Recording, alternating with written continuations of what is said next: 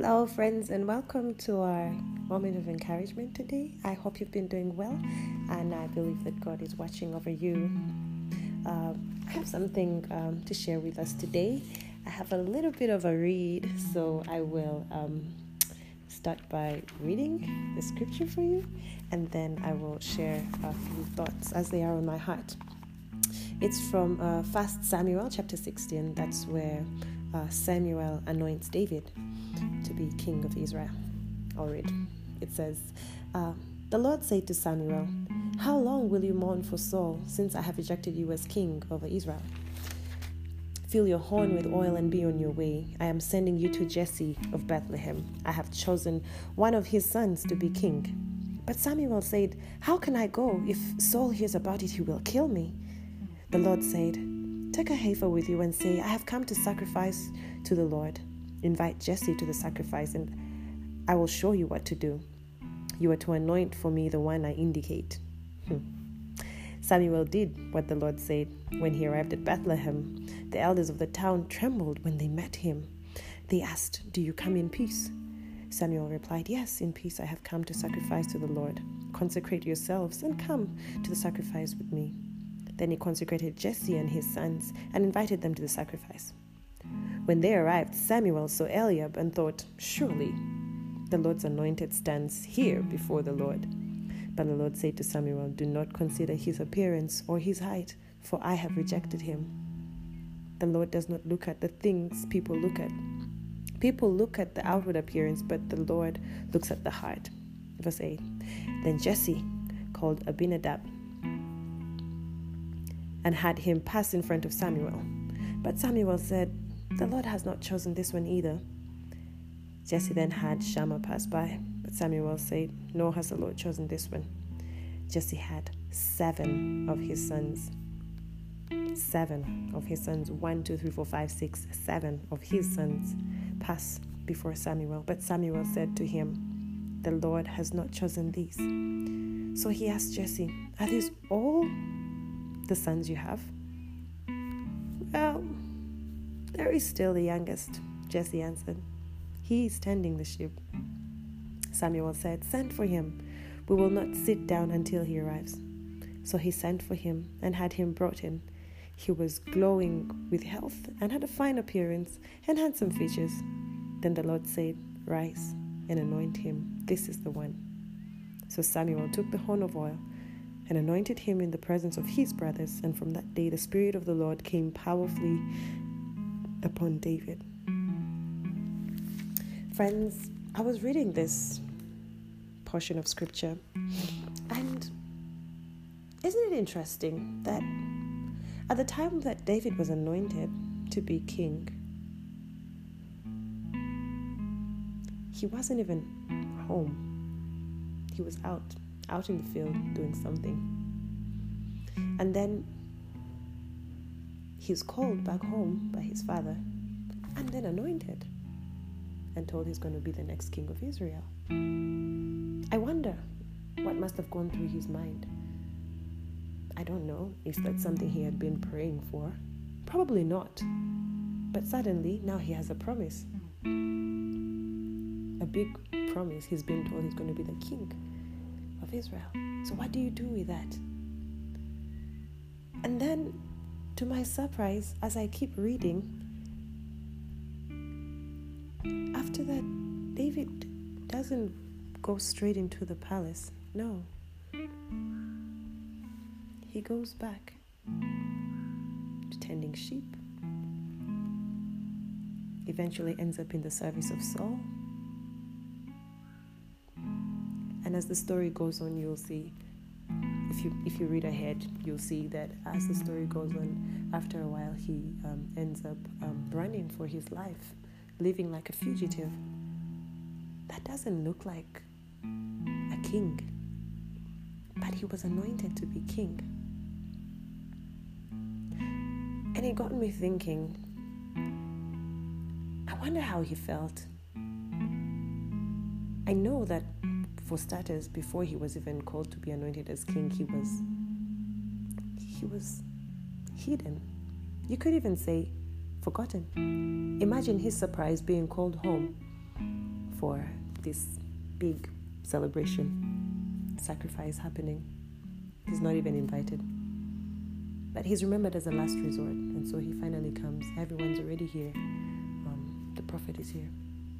And in front of his brothers, he's given this interesting news. And maybe that's how some of us walked into 2020, you know. Maybe didn't have much expectation, didn't have much hope, you know. I don't know how 2019 was for you, but you probably walked into 2020 saying, "Okay, God, I don't know. I don't know what you have in store in store for me. Uh, I'm here. Show me." And then probably He gave you a word, something that you held on to when the year started, and said, "God, I, I, I think I've heard I've heard you say this. I think I have heard you say this," and that's what you walked into this year with. But then, maybe like David, you didn't find yourself walking into the palace. With all that's happening, this definitely doesn't feel like the promise that you received from God at the start of the year. And we find ourselves, you know, starting to doubt did God really say? We find ourselves feeling discouraged when we read through the book of Psalms. Man, it's filled with lots of beautiful worship, but also moments of raw honesty of David just pouring out his heart and really telling God what he really, really, really felt about what he was really going through and how unhappy he was with, you know, how things were not going well around him. So he really, you know, just really told God. And I know sometimes we may think, oh, I, I don't know, I don't know. Let me, you know, I guess he's forgotten about me. Let me just, you know, go back doing what I was doing before he gave me this promise and, you know, pick myself up together. But David knew what he had been told.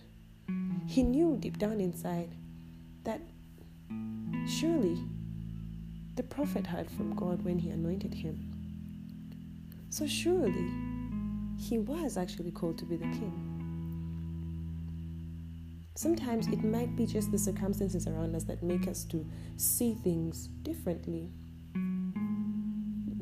They can shake our perspective and cause us to start to doubt and say, Did God really say? Did God really say? Friends, I just want to tell you today that you don't have to battle with it on the inside of you. God is not afraid of your honesty. He isn't. Like you can see, David was honest with God. And the Bible even goes ahead to call him a man after God's own heart. Because he knew that God, who's all knowing, knows a thought even before it enters our mind. He knows our very next word even before we say it. So, what are these emotions that we think we need to keep bottled up on the inside of us that we may be thinking, ah, oh, you know, God, God is God is not going to be able to handle this. Friends, He can handle it. And in the book of Matthew, He says, Come to me, all ye who are weary and burdened. Weary and burdened. That sounds a lot like all who have things that they're wrestling with on the inside, all who have promises that they haven't seen fulfilled yet. That sounds a lot like all who have doubts and questions and are feeling discouraged and probably are carrying a lot of disappointment with how life has turned out so far. That sounds like a lot of us, maybe even you who's listening. Friend, I want to tell you, He says, Come, come to me, all you who are weary and burdened. And guess what? And I will give you rest. So I want to encourage you. Take a moment and just pour out your heart to God. Friends, He can take it, He can handle it. He loves it, He loves our honesty. He loves our honesty. He invites it. He says, Come, come, bring those burdens. Come, come. Bring all that worry. Come. Bring that doubt. Come. Bring those fears. Come. Bring that disappointment. Come. I won't chase you away. I won't turn my face from you. No. I will give you rest. Friends, He will give you rest. Remember, regardless, regardless, regardless of what you might be going through, of how you might be feeling, friends, He is a loving Father. He is a loving Father. He loves you. And all He wants is for you to receive all the love He has for you.